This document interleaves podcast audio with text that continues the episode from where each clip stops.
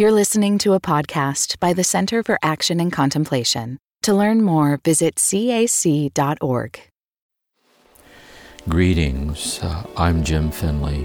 And I'm Kirsten Oates. Welcome to Turning to the Mystics.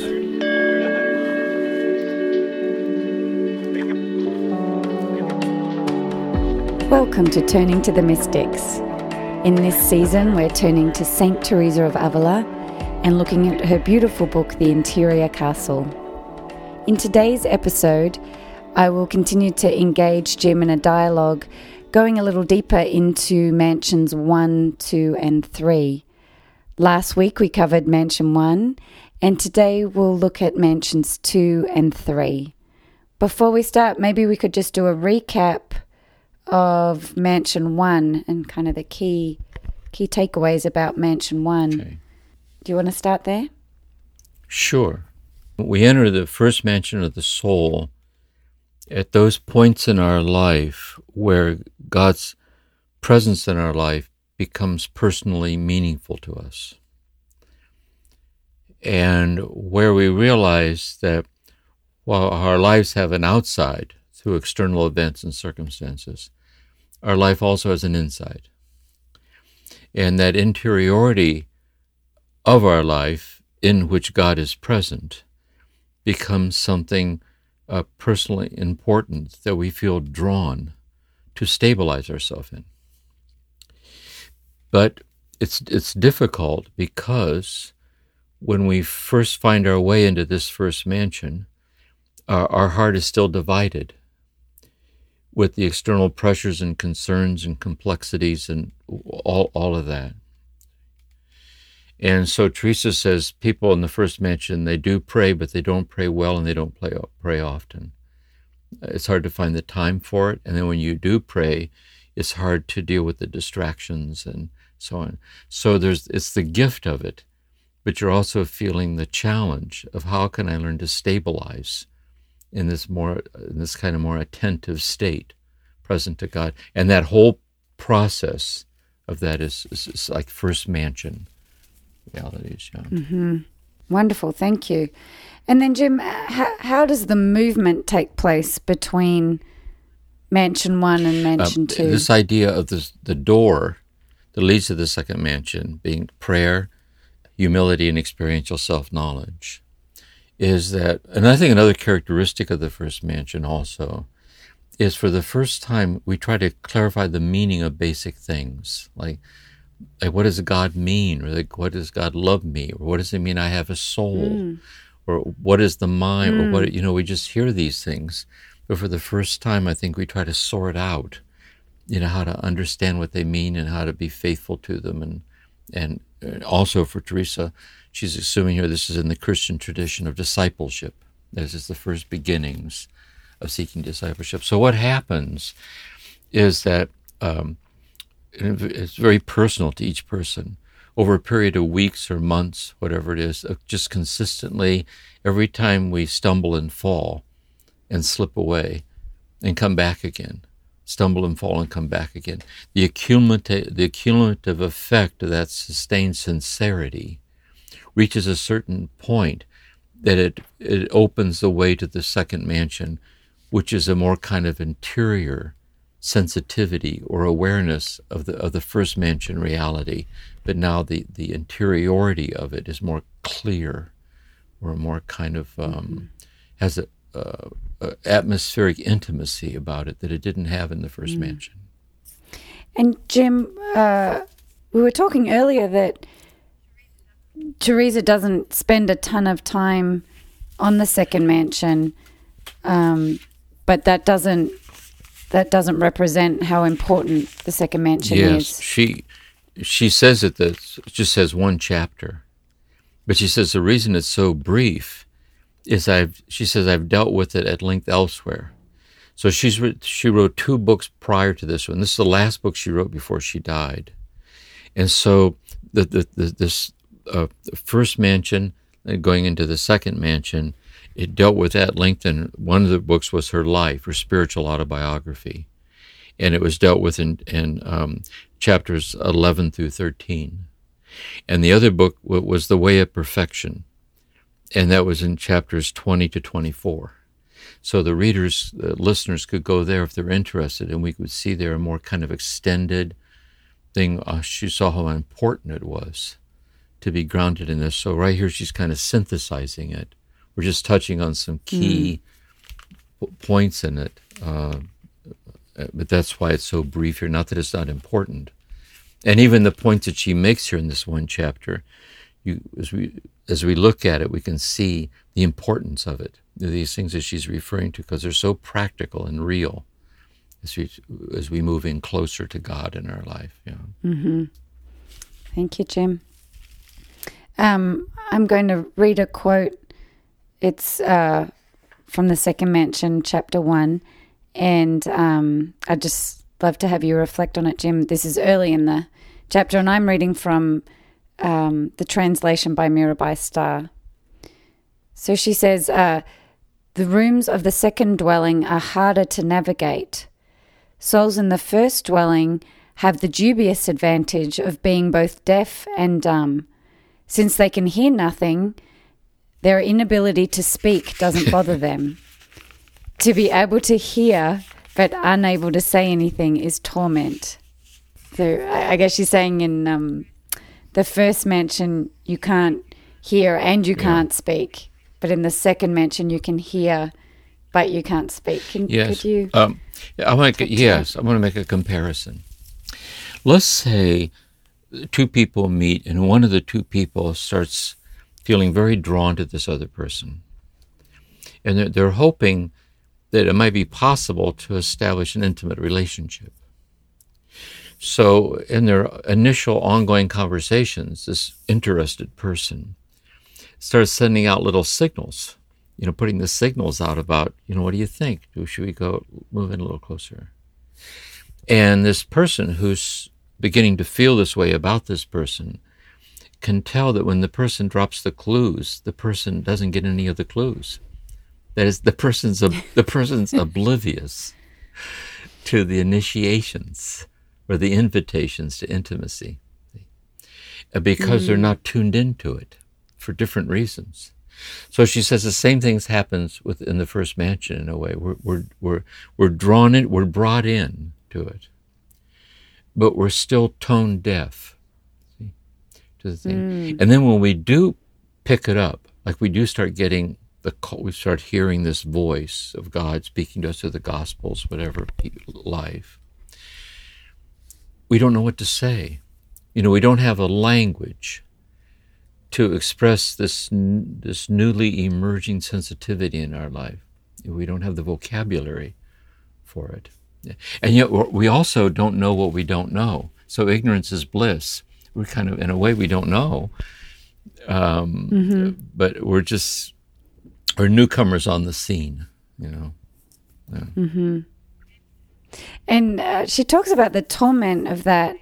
And I wonder if part of that is that the experiences, the internal experiences, um, are so hard to describe, but you want other people to get it. You want other people to know what you're experiencing, but it's so hard to yeah, so I want to move a little closer in the first mansion, too, where instead of you can tell this person wants to get it, say, say here with God, you can tell they're sincere. But it was was also true in the first mansion is the person himself or herself wants to get it. And mm-hmm. they don't know how to get it. See? In other words, they, they can tell the very thing that brought them into the first mansion through love or the loss mm-hmm. of love or prayer or whatever that was, something that touched the, a law, something that touched their life. It, they, they, it does matter. But they don't know what it is that matters and they don't know why it matters. They know it in general. It's my faith in the in the tradition. They would know it's Christ or my faith. They would know that, but but it's encrypted to them. You know what I mean? They don't. They can just they deal with that. Mm-hmm. And then in the second mansion, well, what happens in the second mansion then is that they struggle with that and stay with it and be patient with it. It starts to get clearer. And also, mm. by back to this idea of reptiles again, what, they become more consciously aware. If reptiles are habits of the mind and heart, that, that compromise the union that we're looking for. They're like internalized patterns of the heart.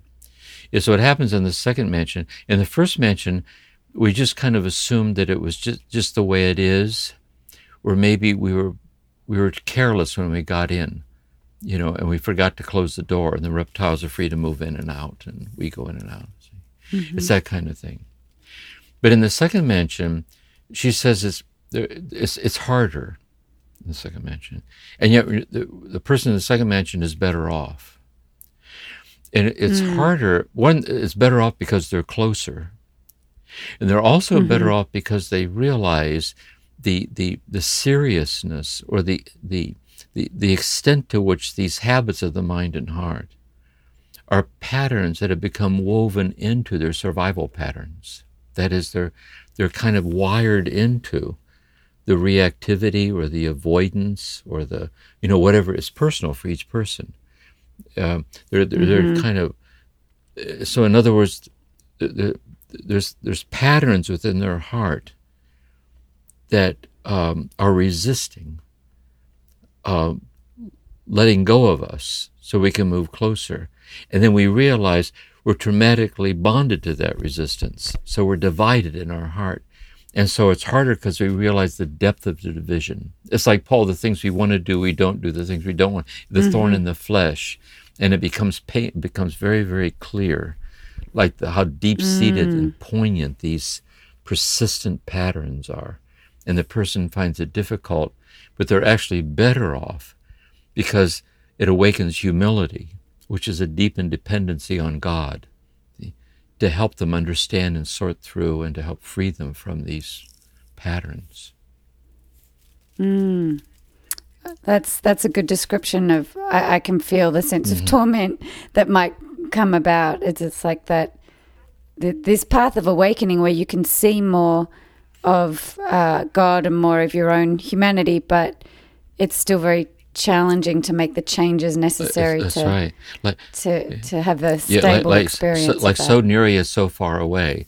Like I can tell it's right mm. there, yeah, and yet there's yeah. a strange distance within myself from what it is that's so strangely close, and I I don't know how to get to it. And I'm furthermore, I'm kind of invested in the distance they won't mm-hmm. let go of me.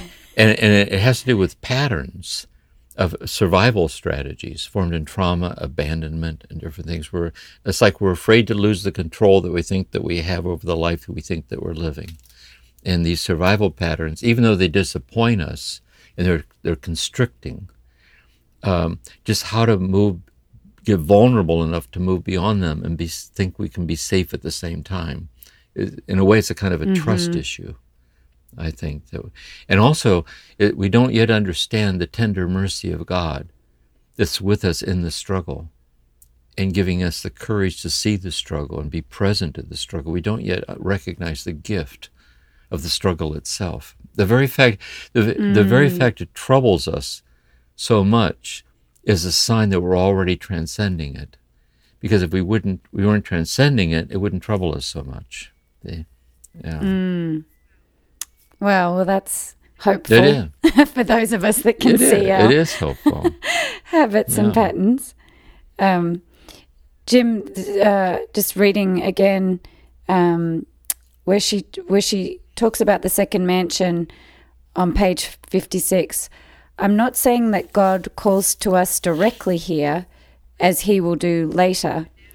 For now, His voice reaches us through words spoken by good people through listening to spiritual talks and reading sacred literature.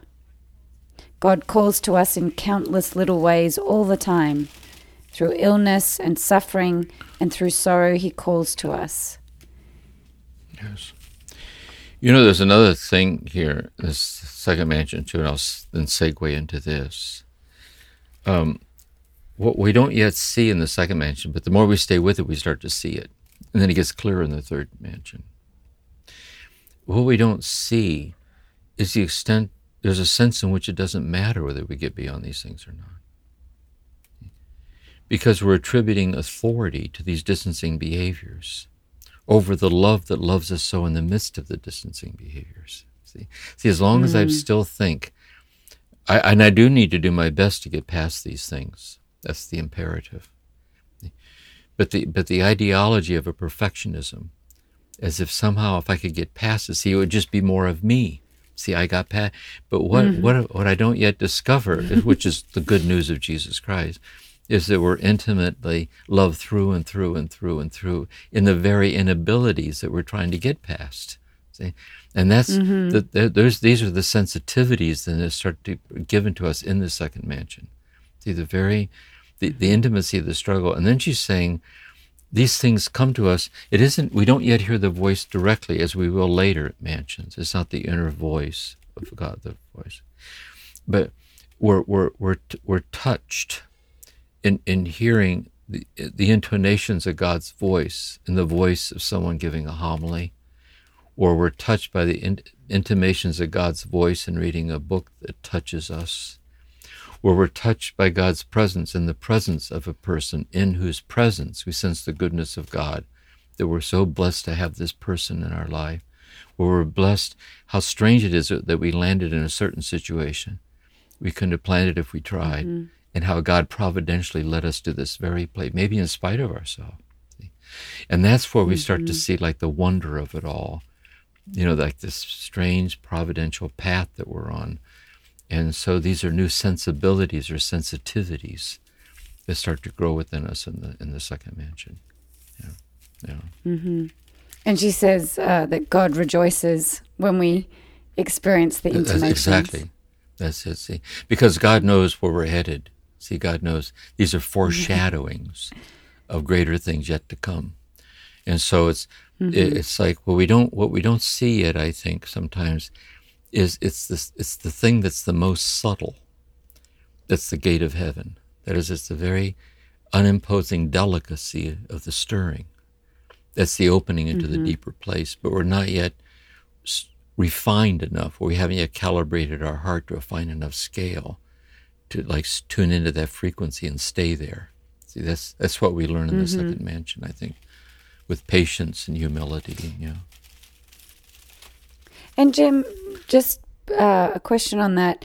As we go deeper, is so she's saying in the second mansion we hear God in the intimations more more seeing God in others than than in ourselves.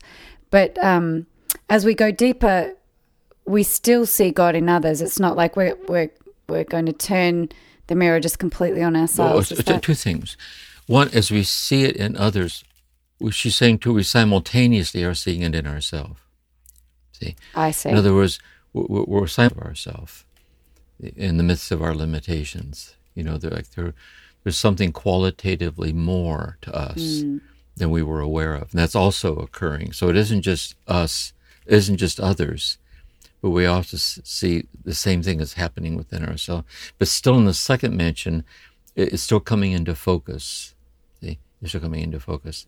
But and then also, it isn't as if uh, other people, as it comes into focus about us, other people fall into the background. Because through the whole book, she's going to be saying that the, the measure of the authenticity of this is our love for other people.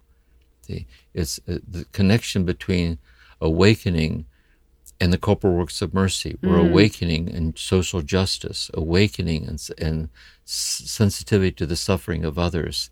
That's kind of the measure, really, of this authenticity and a corresponding sensitivity to ourselves. We're to love our neighbor as ourselves, not instead of ourselves. And so that, that's how this is sifting out, I think. That's so powerful and a good, um, you know, something we can use to to measure each day. You know, kind of looking at our relationships and how we're treating people and how we're Yeah. acting in the world. And I think also when we read the second mansion, we can say, say, let someone they they, they relate to this. They say, I think I'm a second mansion. Per- I, just, I relate to this. It's it speaks to me. But then I go, wow, second mansion. I got five more to go. you know what I mean? I don't, unless, unless this kicks in pretty quick, this isn't looking good. You know what I mean? Like I, I just don't know really. But, but but another way of looking at it, if you died um, a second mansion person, it would be a great life. What an achievement, really, to be stabilized in these kind of sensitivities, these kind of lessons, these kind of it's really the holiness of the ordinary life Mm-hmm. with the with the efficacy of it all. Mm-hmm. I think is where we learn this in the second mansion. Yeah. Mm, that's so beautiful. Um, just looking still in the second mansion where she talks about. I wanted to focus on how she talks about the the memory, the will, and the intellect. Yes. And uh, shall I just read a little bit? That would be good. Yes. Yeah. When the soul compares all those worldly things to that which she is seeking, reason suggests that they may not be altogether worthless. But faith teaches the soul exactly what will make her whole. Memory demonstrates the impermanence of worldly things. The will, after seeing countless signs of love, inclines the soul to love in return. And then uh, about the intellect she says the intellect the intellect steps in to help the soul understand that she can never hope to have a better friend as long as she lives. Hmm You know, and and uh, sometimes referred to in, in uh, kind of medieval Christian, like philosophical theology of Aquinas and and Duns Scotus and so on, to, to which he was somewhat familiar. John of the Cross certainly was because he was trained in it in the seminary. They have this idea of faculty psychology, like the faculties of the soul. And so the higher powers of the soul are the intellect, the memory, and the will. And so what we're talking about is the deepening or clarification, the purifying of the faculties of the soul. And so what's happening really is that we realize uh, one, one it's paradoxical. On one hand, we're realizing the gift of our mind, you know, and the gift of our will, the gift of our memory. But we also realize that uh, our previous modes of knowing and desiring and remembering were in the light of the illuminations we're receiving were blunted. And that somehow, on the one hand, we were kind of overly stating them as being enough for us. And yet, at the, at the same time, in our respect for them as a gift from God, we realizing that they kind of are embodiments or incarnations of God's presence, meant to be doorways or hmm. modes into this deeper place, like a kind of through a kind of a knowing that there really is a deeper way to know deeper things, or a kind of a desire to know that there is a way to conform my desire, my will to the will of God, and so I can transform my will to be in alignment with God's will through love. Mm-hmm. And how, in the memory, like my own sacred history, I've been so strangely led right up to this moment where I'm discovering these things. So that's where it said it has to do with these transformative things about an impoverished, blunted understanding. And now we're moving into a heightened understanding as, as kind of doorways into yet deeper realms yet to come. Like mm-hmm. we become a more reflective person, mm-hmm. or the importance of being attentive in a loving way, or mm-hmm. being pay. It's kind of deepening those kinds of things. I think. would it be right to say that um, there's a new reference point kind of for the, the what we're thinking about and and and different kinds of thoughts that reference to the mystery of God, to the love of God, to the and, and the same with the the experience of what we want to do with our will. Kind of what what you were saying about with um, the verses from Paul. Like I'm noticing my will in a new reference uh, referenced way. I think so. Uh, What's coming to me now, and go into him later in this series. We'll see what God has in mind. But you know, Rilke, Rainer mm Rilke, Letters to a Young Poet. And this famous, one of the first letters in that collection is, or this young poet is sending these poems to Rilke as an established poet. Let me know if they're any good. And Rilke says, You're looking outward. That you must stop doing. You must ask yourself in the stillest hour of your darkest night, Must I write poetry? And if the response is a clear and simple yes, you must build even life's most unassuming moments in fidelity to that inner necessity. So that's what's starting to happening here. See, there was an awakening to a qualitatively richer awareness of a qualitatively richer sense of the nearness of God in my life.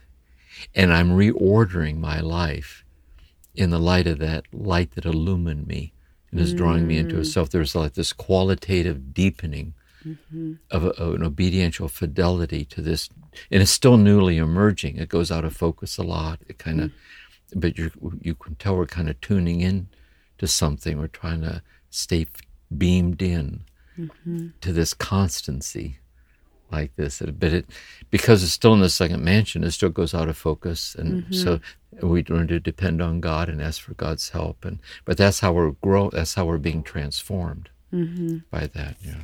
That's really helpful. I, I like that phrase um, that we're reordering our life. Yeah. Yeah, that's really helpful internally and externally. Exactly. According in fidelity to this love. Yeah. See, it's a reordering according to, there's like a higher order imperative of our awakened heart. Mm. And our life is being reordered. Put the, an AA, you know, put, keep, put, keep the first thing the first thing, where Jesus put first the kingdom of God. And the kingdom of God is Jesus' metaphor for this, you know, uh, for this loving presence of God in your life. So it's that, yeah.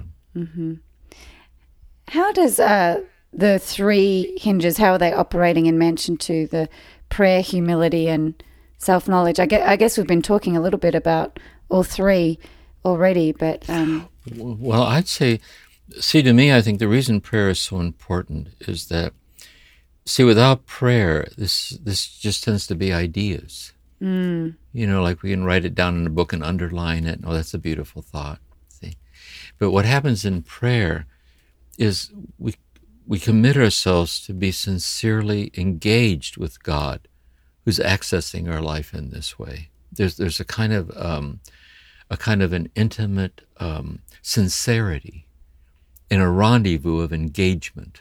See, and and so it's it's that that's what makes prayer so such a fertile place. See? And that's why the more we develop the habit of prayer, we develop a habit of staying in the circle of that rendezvous uh, this prayer.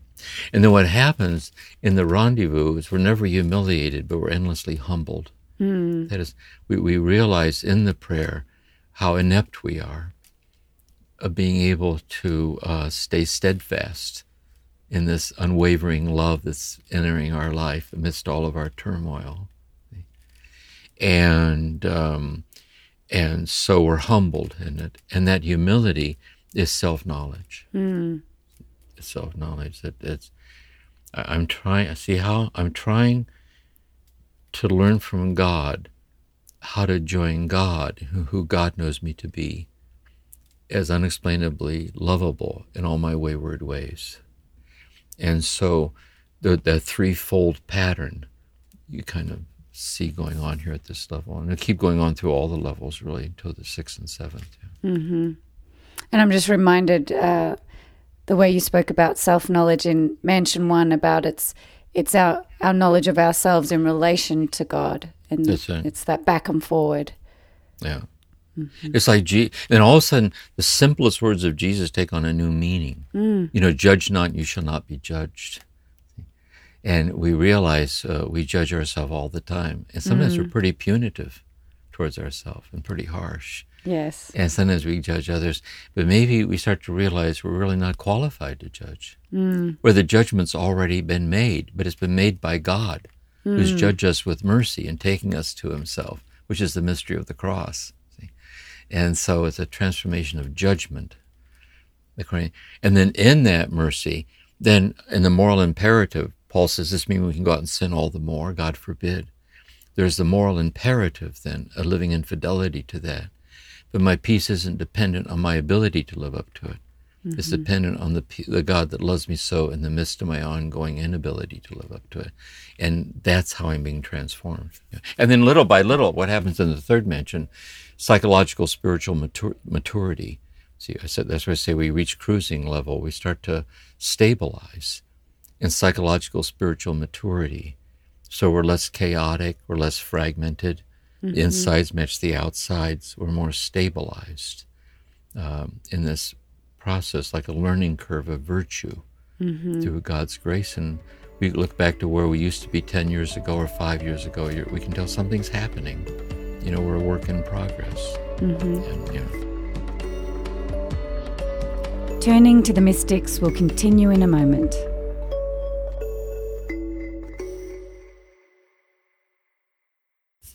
Building on your example of judgment, um, so if I'm someone who does judge and criticize myself really harshly internally, um, is that is that what Teresa's referring to? As what would that be one of my reptiles? one of my It- yeah, yes, it would. Yes, it would. Oh, and I say another reptile is a lax conscience. Is I'm cavalier about hurtful attitudes. Doesn't bother me. See, I'm indifferent towards it, or I addictively numb it. That's another reptile. And so the, the reptiles are any are the patterns that compromise stabilizing in this clarity. But let's say in our particular pattern is we've internalized a punitive voice. We catch ourselves in the act of being punitive toward the part of us that needs to be loved the most. See, the part of us that still falls like this. And so uh, we're learning how to hand ourselves over to God, teaching us to be more tender hearted, more patient to ourselves and everyone around us, mm-hmm. too. Yeah. because we tend to what, what happens what we we do externally we tend to do internally is that that why we look at the matching of the internal and the external so if i judge judge others harshly it's likely i'm judging myself harshly as well That's that's exactly right. And also, I think uh, getting ahead of ourselves a little bit, where it gets even more refined. See? You see, if I judge myself harshly, um, in a way, it's clear that's something to overcome. See, but in a way, if I wouldn't be so harsh, see, I might start to cry. See? In other words, my harshness toward myself is masking. See, just beneath the anger is the pain. Just beneath the pain is the powerlessness. Hmm. And so my posing and posturing with the harshness really is how I paradoxically try to maintain myself through harshness, yes but just underneath it. And you can also see what it would be like to have St. Teresa as a spiritual director. Mm-hmm. Because she would sit with us and ask us to talk to her. And then she'd join us where we're at with this. So what she has to do in this book then is just give general patterns, which over time she knows tend to be true. And each of us is a unique edition of this universal story. And So she's mapping out the, like the inscape of the soul, these patterns, so we can kind of see what applies and how it applies, and uh, like that. yeah. Mm, that's really helpful. Yes, it's interesting to think about something like uh, judgment as a survival strategy. That that that Yeah. we're we're using it to hide something vulnerable, and and it and so in that way, it's it's a necessary survival strategy because the exposure of that vulnerable place feels like it could be the end of us. Really, and it's like Shakespeare. Methinks thou dost protest too much. You know, all this intense, but what's underneath the uh, ideological intensity? Like, like what's what's that? But another thing that's happening is our we're being called to have our judgment metamorphosized by love, mm-hmm. And so there's a qualitatively new kind of judging, see, in the order of mercy, in the order of humility. This idea of being rigorously honest and endlessly tender-hearted. See? And so how, my judgment is then in accordance with this newly emerging uh, way to be in the world, really. Mm-hmm. I, I love the thought of uh, being in spiritual direction with Teresa, and I do find a lot of encouragement. Um, this is on page sixty-one. If and if you fall sometimes, do not lose heart. Keep striving to walk your path with integrity. God will draw out the good even from your fall. Yeah, just as the man who sells antidotes will drink poison to test their effectiveness. Wow. Yeah, she's so. By the way, I want to share something. You know, um, when I was with Thomas Merton at the monastery, it was very similar to me having Teresa of Avila as a spiritual director. You know what I mean? I just sensed I was in the presence. But the thing is, with these mystics, uh, it's true of Merton's writings, she's so um, she's so clear and she's so moved in the desire to be helpful. Mm-hmm. When we read her in a prayerful way, we, we do have Teresa as a spiritual director. You know what I mean? That's the Lectio of, of sitting with her. But it, it, but we have to do more on our part because she's right not there to coach us. So we have to take to heart and walk with how it applies, kind of a discernment process, I think. But um, mm-hmm. yeah, yeah, that's the artistry of it, I guess. Mm-hmm. And just a couple of things uh, that I saw that she notes that uh, uh, kind of the sense of what we're building in the second mansion. She says, trust more in the mercy of God and less in your own judgment, which is what we were talking about earlier. We were talking, about it earlier, yes. Right. Yeah. And also this idea you quote, the quote you gave earlier, mm. is um, I, I made reference this before in a pre, I don't know if I mentioned, when St. Benedict uh, first founded the monastic life in the fifth century. And there's a story that someone asked him, What do you monks do in the monastery all day? And he said, Fall down and get up, fall down and get up, fall down and get up. And so, in a way, if every time we fall, we seek to learn the lesson about ourselves and where were we just before we fell? Mm. What was going on? And what is it that one more time blindsided us? And if I could turn towards it to become more consciously aware of it, I might be able to be better prepared the next time it starts to make a move on me. Mm.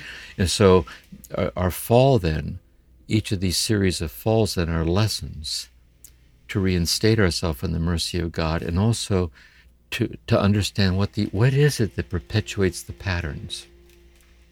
And what is it about me that's so invested in them? Because unless that part of me that's invested in them senses that I, with God's grace, understand it and why it does that, it won't feel safe with me. Mm. It won't. It has to trust that it's safe to come out from behind the curtain in of experiential self knowledge to see what it, what the impetus of these patterns are, that we can kind of see the possibility of them being transformed or we might be released from their hold on us. Mm-hmm. Okay. Yeah. I'm pausing because there's a noise. Can you hear it, Corey? Yeah, it's uh, here at my end. Is it a buzzing noise? There's a leaf blower outside my window. Oh, okay. Is that okay? We keep going, Corey? Yeah, just let me do one thing.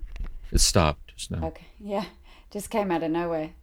Um, no, no, just this. Oh, you know why? Should Friday's the gardener day. Oh. Tuesday's the garbage truck day. Friday is the gardener day.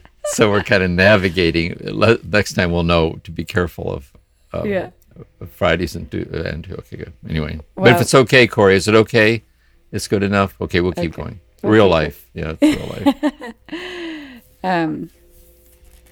So, Jim, what you're just describing, this is um, kind of psychotherapy. This is this is a phase of um, w- kind of working through troubled places in ourselves. Yes, let me move this into contemporary terms.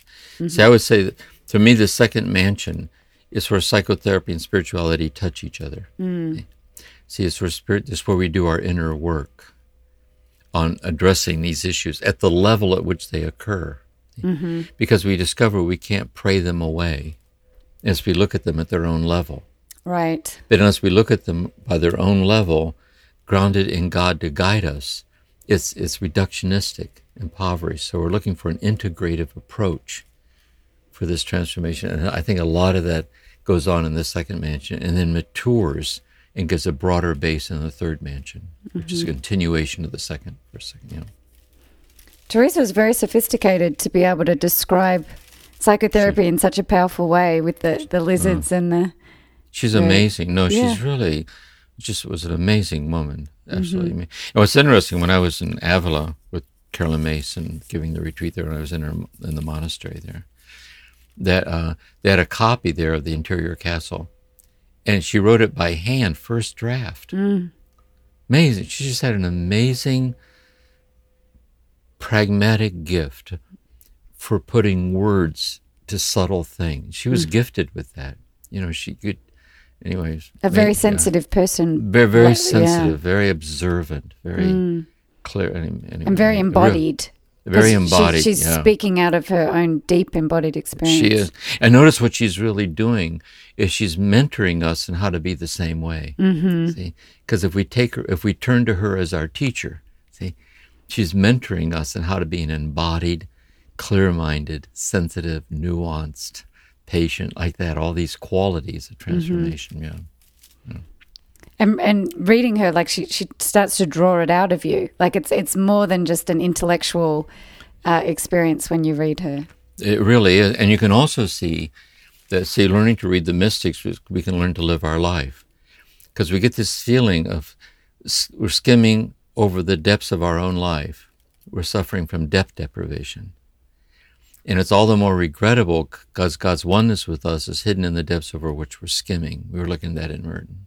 Mm-hmm. So, likewise, if we skim read Teresa, it's a metaphor that we're skimming over our own life. Mm. The, the pedagogy is we can't read her unless we slow way down to join her, sentence by sentence. So, the very fact she speaks from a certain intimate level that requires we slow down, the slowing down to reader becomes a prayer, you know, it becomes a Lectio prayer. Of, and then we kind of soak it in and walk with it and make it our own. And, yeah. Perfect segue into the last uh, point I was going to make about the second dwelling, where she says, "Little by little, you will be able to practice prayer for longer periods undisturbed." Is is that what she's getting at? What, That's, that's exactly right. You know, Blaise Pascal has this thing about the troubles of the world can reduce to the fact we have a very hard time sitting alone in a room in silence. A lot of the problems of the whole world can be understood as that. So, where at first maybe uh, just to meditate or sit still for 10 minutes, we begin to get antsy. We realize as we stay with it, in 10 minutes, we're just getting started because we're getting acclimated to these more subtle states and sensitivities, and we discover it's a kind of a new home base for us, you know. And uh, and we could discover also then these mansion states, although they have their focal point in prayer, they get habituated through the whole day. So throughout the whole day, we realize we're recognizing things we didn't recognize before. We're responding in a way we couldn't respond before, and we realize that we're changing. So, yeah. and similarly, um, the the prayer that we can last longer in prayer. We can last longer in a prayerful manner. Reading Teresa, like we we, we, we can hold hold the sentence longer in ourselves and let Eh, it work on us for longer. And Exactly. So we, we could get to everyone's personal how they would do this in terms of journaling it or sitting with it. But you, you could realize you could say slowly read her paragraph by paragraph and out, uh, uh, you know outline write it out by hand, outline it, sit with it, and you realize an hour later, two paragraphs later, you walk away grateful.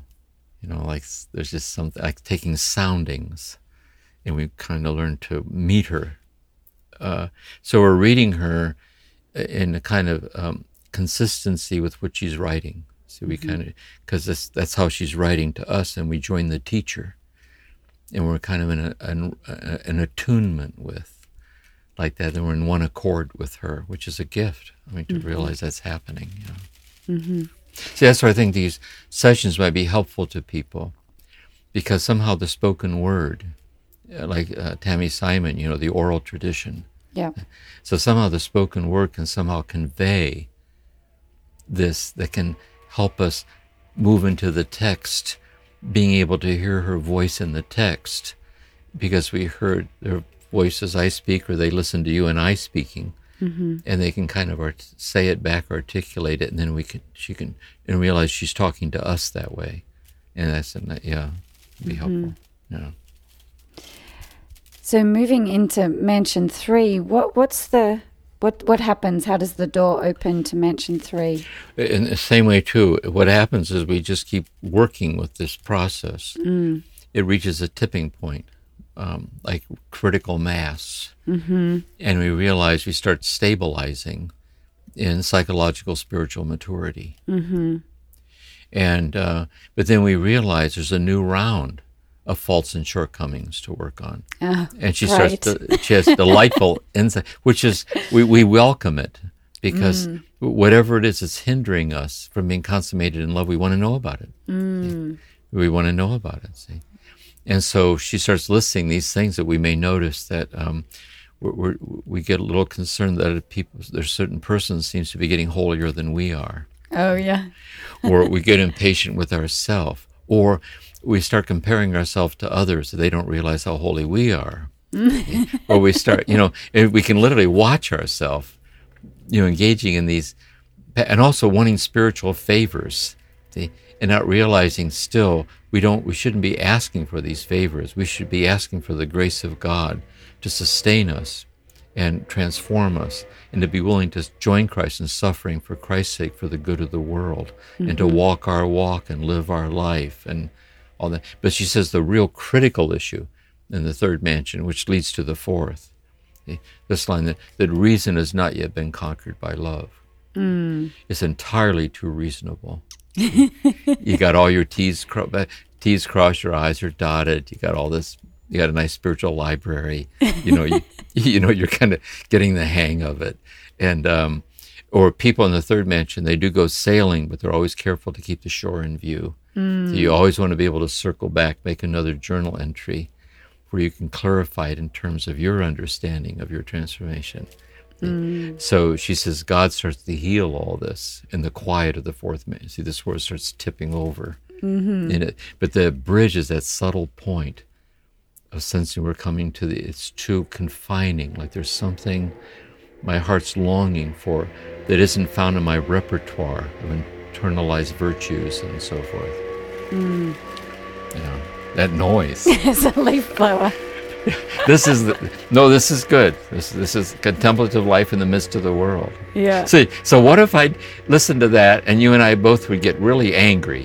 You know, Who's that? Who's who's that bastard outside my window? Would you shut up? Can't you see we're having a mystical talk in here? Why do I have to put up with this crap? I go, oh, I'm sorry. We're trying to study the we're trying to study the interior castle of, of Teresa. You know, so so uh, so so we we will. By the way, See, the balance would be like if we would avoid Tuesdays and Fridays, we keep acclimating ourselves to a learning curve. Mm-hmm. And so we have to be grounded in concreteness of reality, but at the same time accepting the givens of reality as a place we're invited to learn these things. And right mm-hmm. now we're invited to learn it with a noise blower outside the window. you know what I mean? that's the that's the point in a way, maybe. Yeah, yeah. Uh, well, um, amazingly, even amongst the noise of the the leaf blower, the the wisdom and mystery is it's still coming through. Yeah, it's very interesting. And in, in, a later, I think it's the third one of the later mansions. She even says, "But the noise in my head, the is spinning." Mm. And she says, It's been a while. I'm so busy because the reform was going on. She was politics. And she says, It's been weeks, it's been a long time since I've been able to write more in the interior castle. And I'm so busy, I don't even have time to look back and see what I wrote last. Mm. And so there she was herself caught up with illness, pain, pain like this. So she's, we're not exempt from any of this. Mm-hmm. We're to find, let God transform us in the midst of this, mm. which is at the heart of her message, really. Mm-hmm. Yeah. Jim, would it be fair to say that uh, in Mansion 2, we are starting to see ourselves as limited human beings? Like we, we start to see our limits and then in but but we we kind of it's hard for us to acknowledge limits. We don't like to see them. And then in Mansion Three, we're more comfortable with having limits. We're looking for them a little bit more open heartedly. We're we're more open to ourselves. I would think so. Um, we could say in a second is that it isn't that we have limits, but we're disheartened mm. by the tenacity of the limits. Mm. See. I think that's that's that's really true, and, and we need to work on those limits. Insofar mm-hmm. as it's reactivity, anger, withholding, we need to do our work, but grounded in a peace of God sustaining us and transforming us as we work th- through these things in God's good time. As we work, there is really that. And so I think what happens in the third mansion, there's more maturity around all of that. One, we through our ongoing effort through the first and second mansion, we really have we can see compared to where we used to be, we can really see that changes are happening in our life. There's mm-hmm. that. But we've also learned our lessons uh, about um, how God is present in our life as we are and present in other people around us. But then at the same time, we see this these ongoing layers of comparisons and, ju- you know, mm-hmm. we see more subtle, refined uh, layers that are ultimately going to be resolved in the fourth through this love. Mm-hmm. And uh, and does that build build our humility? Is that part of how humility is being built in the third mansion? Mansion, being able to see these parts of ourselves. Yeah, I, I think it is. One, I, I, think in the third mansion we learn to be grateful to God for where, where we've come to this point, because this gets translated into ministry or into service or how we treat the people we live with or how we treat ourselves. We kind of, you know, it's just we're the world's better off because we're a third mansion person in it. And we're, we're the, with it there will be more third mansion people in the world. It's mm-hmm. true. And then at the same time, we see these unresolved things in us. We're, we're learning our lesson. See, we don't give it as much authority, but we're still caught by them. We're still mm. snagged by them. So the experiential self knowledge is one in which we kind of like this, but we don't yet see that it isn't going to be resolved by trying harder. Because mm. no matter how refined you get, it's still finite. See? Yeah. Otherwise, it'd be kind of a perfectionism, like a kind of uh, thing. And so we're trying to find a love to liberate us from um, having the final say in our ability to resolve this on our terms. So it can be resolved on God's terms mm-hmm. through love, through love, really. On page 81, she says, perfection isn't about consolation, it's about loving. We are rewarded by doing whatever we do with righteousness and love. That's exactly right. Another translation to it, she says, God doesn't see, um, the, the, the, God doesn't look for the greatness of what we do. God looks for how great our love is in everything that we do. Mm. See? And that's that new judgment. See, that's that new set mm. of internalized reference points that is gracing our life this way. Mm-hmm. She also talks about the importance of community uh, in Mansion 3. I think she talks about um, finding at least one person. So even if you are not part of a formal spiritual community, it would be great if you had someone to go to who would make sure you were not following your own will in anything. Yes. You know, sometimes I say to people in my talks, um, you know, anyone who is really hoping to find someone to help give them realistic feedback about what they really like should get married. because when you get married, you know, we, we, we, the honesty of it, we sift each other like wheat. Mm-hmm. But sometimes, too, you f- look for a friend with whom you give the gift of being mutually real with each other. Mm. The, the friend is the one with whom we can self disclose the, the troubling thing. And the friend is the person who we know it doesn't th- in any way threaten the um, re- high regard they have for us. And at the same time, they give us honest feedback. You know, to be honest with you, I think part of the problem is like this, uh, like this. And so, and sometimes we're lucky to find somebody with whom we can return the favor. Mm-hmm. We help each other. Sometimes you you're with somebody who's further down the road than you are, and I think this is what we would typically think of as spiritual direction mm-hmm. in these first three mansions, spiritual counsel. See, and so we would look for someone, and at the psychological level, maybe the therapist. Mm-hmm. And so you're looking for somebody who mentors you or guides you in in uh, experiential self knowledge, honesty, your growing edges, attainments. And then you realize that maybe you're with somebody and you're being asked to return the favor to mm-hmm. them. Mm-hmm uh, but then we're, we're to hand this on and be there for and with each other. And we realize what makes the world tricky is it's it's we're, we're the ones that are often holding each other back and pushing each other down. Yeah. So we're trying to roll it over mm-hmm. to form community. And this faith community is the faith community. Ideally, it's saying the faith community of the church or any faith community should be a community that's that's the it's a gathering together of helpful people mm-hmm. who help each other precisely along these lines, mm-hmm. ideally speaking. Yeah. Ideally speaking, but it's really it's really hard to find people that are trust trustworthy and um, but but we act we we can't see our own fault, faults a lot of the time. So it's yeah. yeah. It's delicate. See, I think there's some people, say we're on this path, Mm-hmm. and there may be people with whom we couldn't talk openly about this, that would know what we were talking about. But we do know they're a good person, Mm. and they're our friend, where they care about us. And therefore, we can bring it to that level with them, which is real and it's important.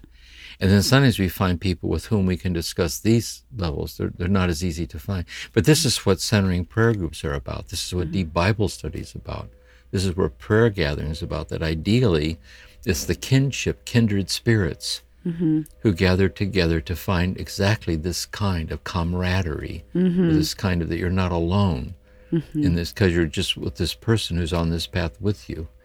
And I also think we might say that's the grace of like monastery in cyberspace of these talks, is that each person listening to this is not alone, because there's many people all over who are listening to this. And even though we don't see each other physically, we're all woven into each other, yes, you know, in a kind of a collective feeling of belonging or recognition or like that, uh, which is the gift of it, really. It's, it, I know that's we've really felt the gift of that, Jim. Reading the emails and Yeah, things like yeah, that. yeah, yeah, very really. real. Very yeah, real. very, yeah, really, yeah. It's just, that's where it's all. That's where it's at, really.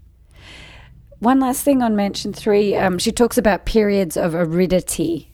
What does she mean by that? You know, there's a word in this uh, of acedia, or the noonday devil. And what aridity is, is and let's say you're living this way, trying to, and you go to your place of prayer. Your prayer is your rendezvous with God. And at this point in the third mansion, it's still Lectio Divina, discursive reflective meditation, prayer of the heart. You're praying, help me with this. And in that whole process, there's a sense of solace, or a sense of inner warmth, or a felt sense of God's presence, that God's there and hears you, you know, is present to you. And um, when you open the scriptures and read, you can feel God's voice speaking to you through the scriptures. There's that. Okay. What aridity is, you go for your daily rendezvous and you open the scriptures and light your candle, whatever you're getting all set. And God doesn't show up for the meeting. God doesn't show up for the meeting. The idea the well goes dry. And so um, aridity is uh, then th- this art of discernment.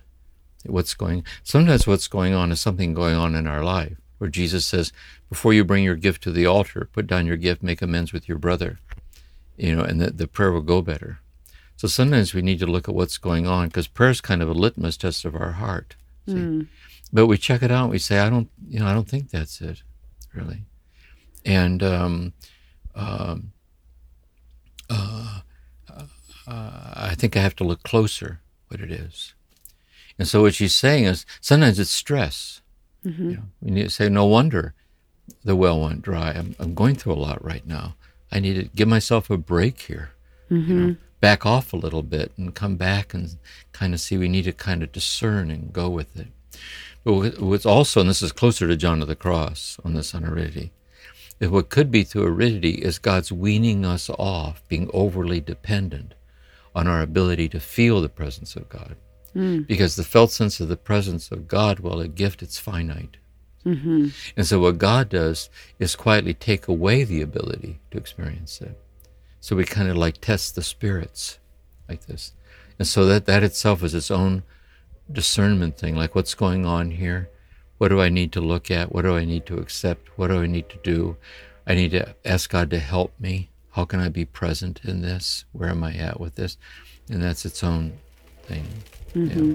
And as a therapist, by the way, this is also correlates very highly with depression, mm-hmm. with anxiety, with being re-traumatized, by being, you know what I mean? It's just things come up mm-hmm. and it floods the field of this prayer, which is very delicate when you look at it. And the intensity of the of this upsurgence of these things keeps clouding over this delicate thing so we can know it's there. And mm-hmm. so we get help, we do what we need to do to kind of create a clearing again where we can get reinstated in this. Mm-hmm.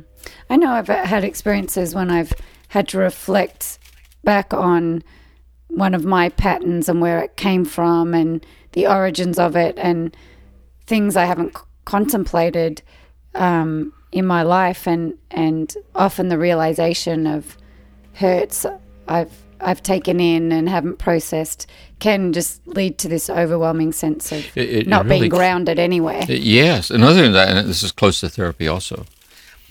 I think in other sometimes when we, we sometimes when we're actually going through something that's too much to bear, we we, we dissociate it off because we can't handle facing it consciously. Mm-hmm. And then what happens later on when we're on higher ground, we give ourselves permission to admit how painful it was. And in remembering it at the feeling level, it can well up again mm-hmm. and you can get be re-traumatized by unprocessed, internalized past. So you have to, how do you keep approaching it gently, touching the edges of it, and kind of work it through, and that that can really uh, happen. You know, mm. it happens quite a lot, actually. I think. Well, thank you for articulating that so beautifully. I, I really resonate. That's been an ongoing part of my experience again and mm. again, not just a one off, but Yeah. as, as you go deeper. You, you, And by the way, with Teresa, you know, let's say if everyone listening to all this, all the people listening to this, if we could all sit in a great big huge circle and see each other, mm-hmm. and we go around the circle with show and tell, you know, you'd realize like being at a recovery meeting, like a meeting for meeting for recovering mis- would be mystics. You- all this would come out. yeah. You know, you would say that's the power of group therapy. You realize you're not alone in these patterns. And we're actually much more, but we hide it. See, we try to pretend. They say in AA, don't let your, don't, don't compare your insides. Don't compare your insides to other people's outsides. And, uh, and so we realize we're all walking around doing some posing and posturing, doing some, some level we need that. But at, at another level, we take it too far and we realize how could I learn not to, to do that so much like this?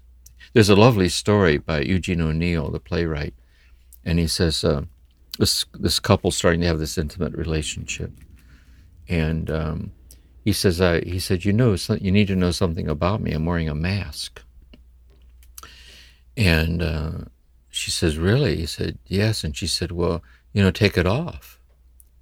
He said, I can't take it off. If I took the mask off, you'd leave me. Mm. She said, But if you don't take the mask off, we're not having a real relationship. Mm. So, a moment of existential risk, he lowers the mask. She sees his true face and leaves him. he puts the mask back on, she comes back. And there are certain people that make that kind of deal with each other. Mm. They make a kind of deal with each other. And, but the price paid for the half lived life is bitter. Yeah. And how can I learn to be more real with my, take the mask off with myself? Mm-hmm. to set boundaries, to be safer, to learn how to take it off with other people and know when I need the mask, but I have the freedom not to wear it Mm-hmm. all the time based on that's a, that's a whole another big layer of looking at this, really. Yeah. Yeah. Jim, uh, you're not going to do a Lectio on Mansion 3. Can you can you tell us why? Uh, well, simply because in this series, it's not meant to be an in depth. In other words, when I would do this with my sitting group at St. Monica's, um, I would give a half hour talk like this. We would do an hour of sitting and walking meditation. Uh, but I would spend a year on a mystic. Mm. And so the idea here is not to spend a year to do justice to mm-hmm. Teresa. Mm-hmm. You know, the online course goes closer. It moves in another layer closer. Mm-hmm. This is to take soundings in her to sit with and walk with. And as we keep moving through the mystics, each listener can find out for himself or herself which mystic most resonates with them. Mm-hmm. So, on their own and other sources, we'll be providing where they can go to pursue that. So, that's really why. So, really, the, the third mansion is a kind of the maturation process of the second mansion. Mm-hmm. It's a kind of a stabilization and, and with this kind of refined, subtle sense of something missing. And one commentator once, Mary Frohlich, she says, I think it's true. You can tell she's in a way in a hurry to get to the fourth mansion because that's what she wants. She's because she's already dealt with these at length elsewhere. Yes. I'm not in a hurry because they don't matter. Yes. But the purpose of this book, which is the last book I'm going to write before I die, mm. it's important that we move into these mystical states mm-hmm. because I realize it's so hard to find guidance in them, so hard to find someone to talk about them with. And so that's why I'm moving on too. I think we, we, enough said. I yes, feel. kind of following her her pace around. The, yeah, exactly. Yeah. Well, it's been incredibly helpful and valuable to spend these two question and response sessions on mansions one, two, and three. So, so thank you so much. I, I do have one last question. Um, I remember when I was first learning Teresa, um, the interior castle from you, Jim, and just having the sense that um, it's going to be helpful for me to never lose sight of what happens in mansion one, two, and three because it it feels like a, an ongoing process, and so how to to hold the humility of of that ongoing refinement. This, this is a good point to end on. You know, Ken Wilber has this idea of include and transcend, include yes. and transcend. So it isn't as if in coming to the third mansion, there still isn't third mansion layers of ourself that are always there. Mm-hmm. And under stress, we regress. Yeah. And we can tumble backwards into the first mansion, get mm. our bearings, realize what happened, and little by little, it happens less and less and less and less and less and less. But it's always there, lest we forget. See, that's our teacher.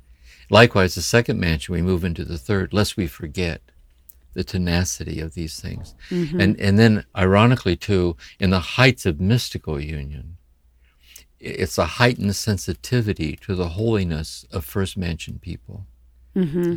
who have no idea how holy they are in God's eyes. And our heart goes out to people who don't even know yet they have a soul. Mm. Infinitely loved by God, see, as precious human beings that are so lost. So actually, it, it, it heightens, which I think is uh, the way Christ walked the streets and saw everybody that he saw walking the streets of this world. See? So really, it should have that effect of how present we are mm. to the real world and the people in it, trying their best to get through another day most often. Mm-hmm. Well, something beautiful to hope for. Mm-hmm. And uh, Jim, thank you for your time today. This has been a real gift. Thank you. Yeah, so glad, glad we're doing this. Thank you for listening to this episode of Turning to the Mystics, a podcast created by the Centre for Action and Contemplation. Please consider rating it, writing a review, or sharing it with a friend who might be interested in learning and practicing with this online community. To learn more about the work of James Finley, please visit jamesfinley.org. We'll see you again soon.